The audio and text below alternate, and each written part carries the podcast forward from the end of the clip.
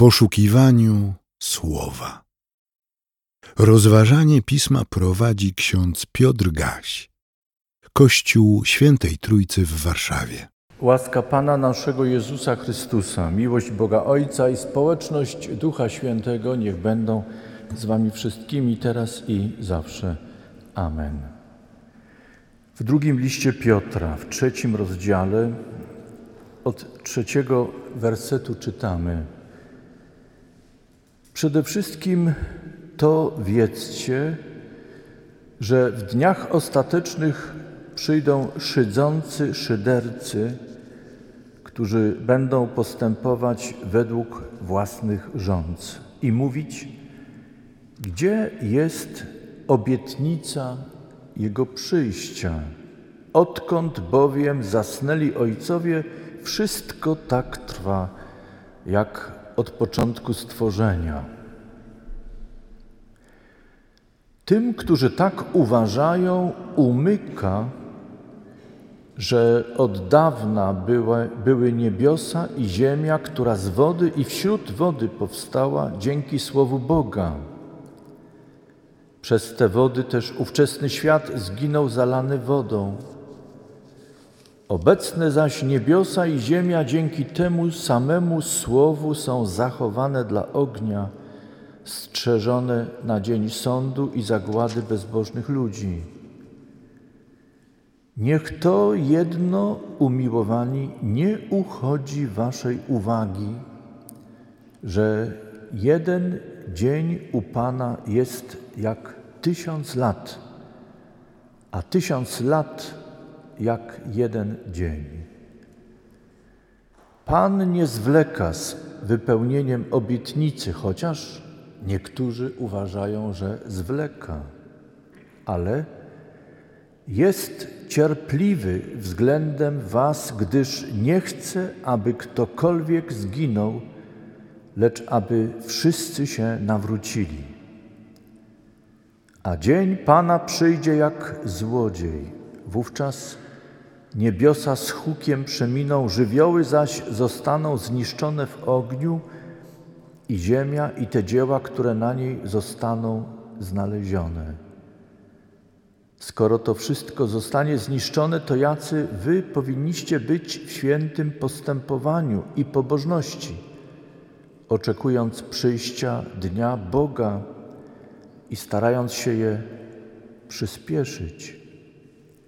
Z powodu tego dnia niebiosa płonąc zostaną zniszczone, a żywioły rozpłyną się w ogniu, ale my, zgodnie z Jego obietnicą, oczekujemy nowych niebios i nowej ziemi, w których mieszka sprawiedliwość.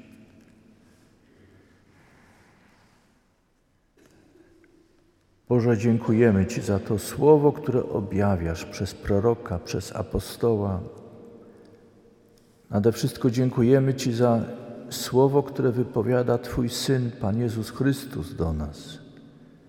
Błogosław wszystkie te przekazy w sercach naszych. Daj, aby stały się tym ważnym przypomnieniem w naszym życiu, które obudzi w nas czujność, nie lęk, ale czujność, która zbliży nas do Ciebie i pomoże nam jeszcze mądrzej żyć z większą radością, pamiętając, że jesteśmy w drodze do Ciebie, na spotkanie z Tobą. Amen.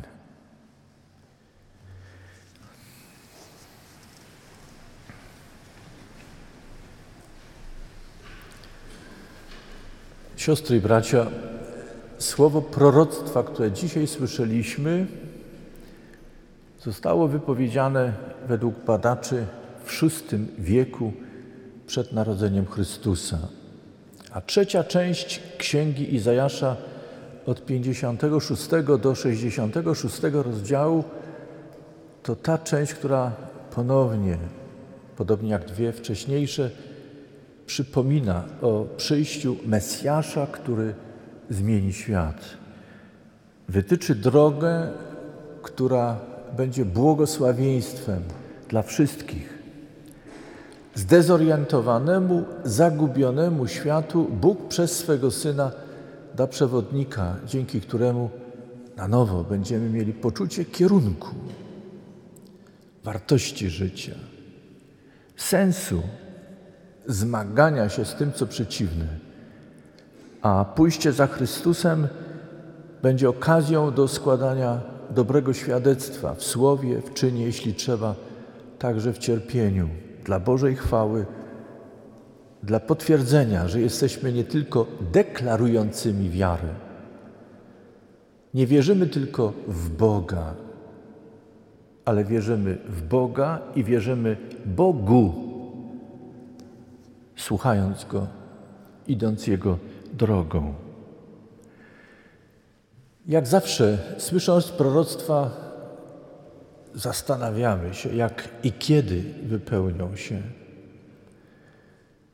Ci, którzy słyszeli proroka w VI wieku przed narodzeniem Chrystusa, mieli swoje wyobrażenia. Nie znamy ich, ale z pewnością mieli wyobrażenia. Chrystus, jak pamiętamy, zasiadając w jednej z synagog, otworzył między innymi tę część, trzecią część księgi proroka Izajasza i czytając ogłosił: To spełniło się na waszych oczach.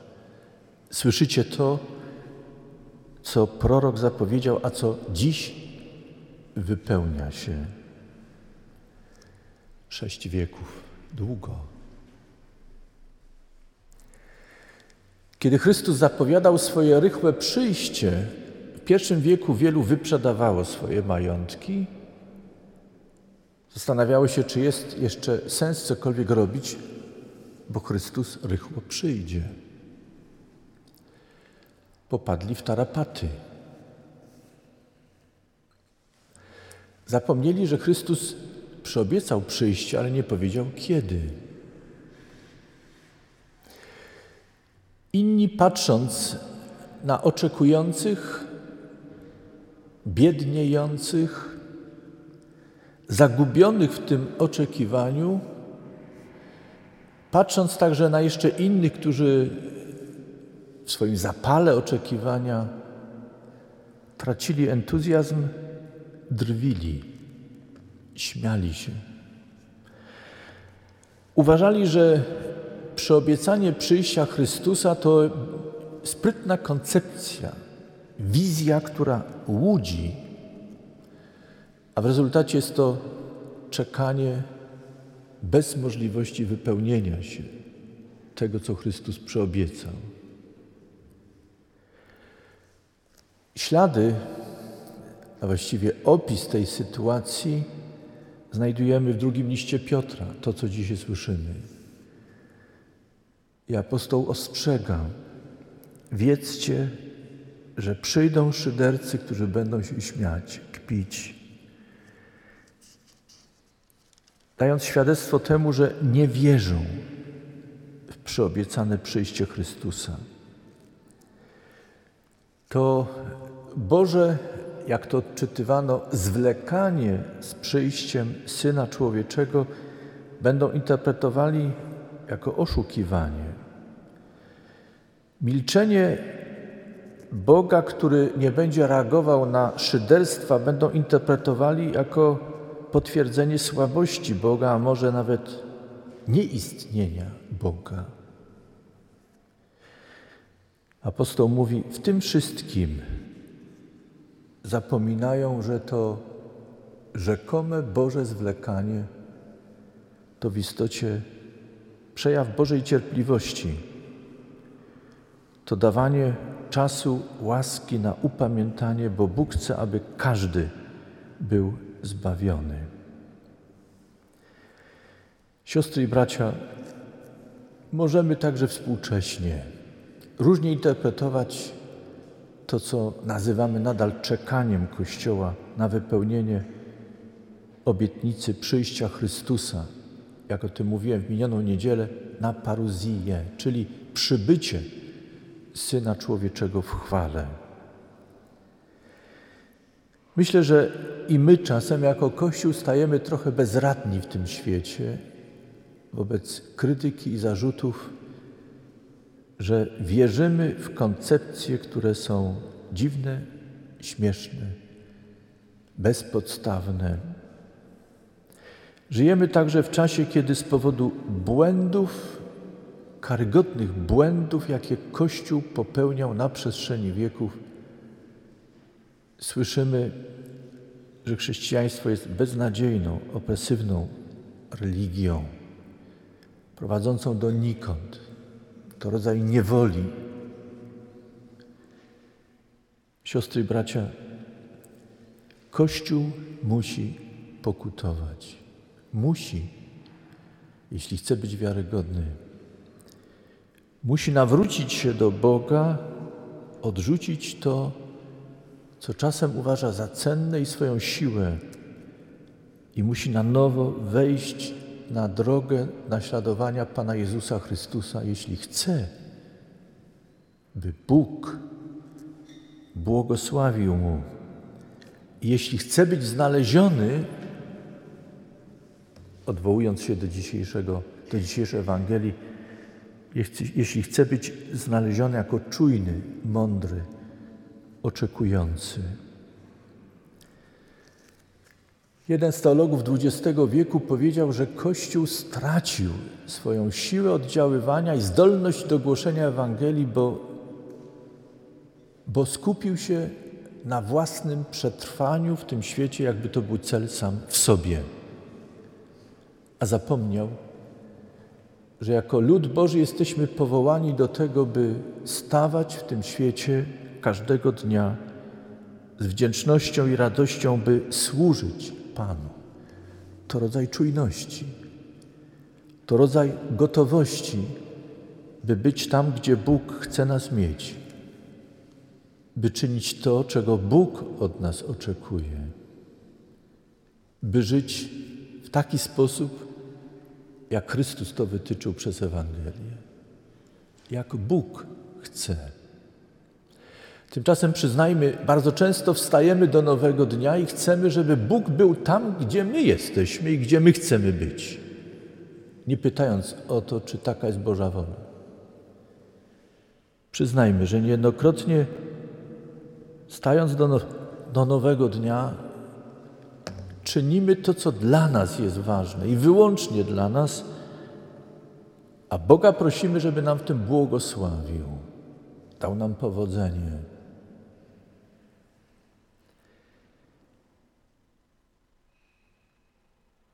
Bóg jest tam, gdzie jesteśmy.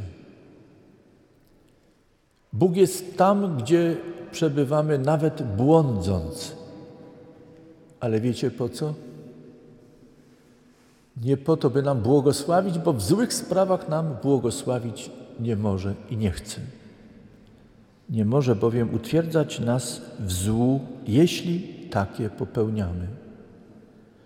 Bóg jest z nami tam, gdzie jesteśmy, i mówię to na podstawie natchnionych tekstów, bo Bóg w swojej dobroci szuka i chce nawrócić, i chce pozyskać.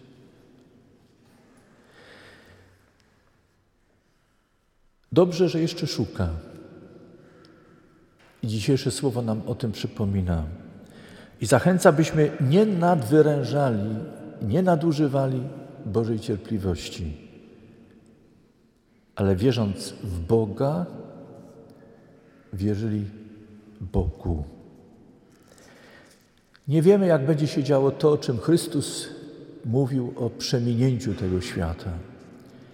Nie wiemy, jak wypełni się to, o czym czytamy w dzisiejszej lekcji, o tym, że ten świat spłonie, niebiosa spłoną. Są różne koncepcje, wyobrażenia, ale to są siostry i bracia wyłącznie nasze koncepcje i wyobrażenia. Ważne jest coś innego. Nie mamy tu miejsca stałego, a to, co jest skażone grzechem i złem, zgodnie z Bożą wolą i postanowieniem, zostanie zniszczone. To, co Bóg umiłował i co Bóg zbawia, zostanie ocalone, w tym także my, jeśli pozwolimy Bogu się zbawić. Zgadzam się z tymi, którzy mówią, że jeśli ktoś kiedyś znajdzie się w sytuacji głupich panien, które będą stały przed zamkniętymi drzwiami, to nie dlatego, że nie miały takiej możliwości, by wejść, ale dlatego, że zlekceważyły, zaprzepaściły szansę. Siostry i bracia, mówię to nie po to na podstawie natchnionych tekstów, by kogokolwiek straszyć, naciskać. Ale jedno chcę uczynić dzisiaj: przynaglić, byśmy się obudzili, nie gnuśnieli. Mamy przed sobą nowy tydzień, znowu kolejny tydzień. Nie wiemy, co nam przyniesie, ale pamiętajmy, jeśli nawet oczekujemy, a oczekujemy, oczekujemy gorliwie przyjścia Pana, nie porzucajmy swoich obowiązków i czynności. Przystępujmy do nich z jeszcze większą radością i zaangażowaniem. Wypełniajmy to, co słuszne i dobre. Służmy Bogu, drugiemu człowiekowi, stworzeniu, w którym żyjemy. Bądźmy dobrymi sługami, służebnicami Pana do końca naszych dni. Nawet gdybyśmy już za chwilę mieli odejść, ale teraz jeszcze możemy zrobić coś dobrego, sensownego dla Boga, drugiego człowieka i świata, w którym żyjemy. Uczyńmy to. Takie jest nasze powołanie. Taka jest wola naszego Pana. Niech Was Bóg w tym działaniu, w tym służeniu w świecie błogosławi. Bóg nas posyła.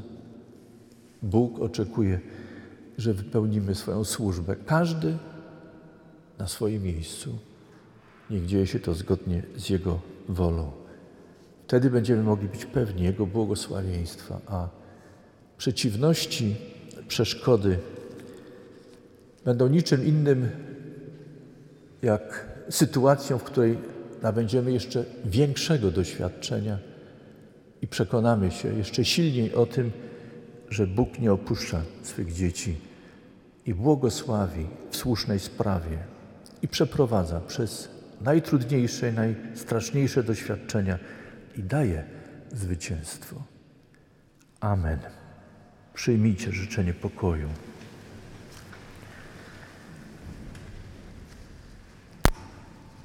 A pokój Boży, który przewyższa wszelkie zrozumienie, niechaj strzeże waszych serc i waszych myśli w Chrystusie Jezusie, Panu i Zbawicielu naszym. Amen.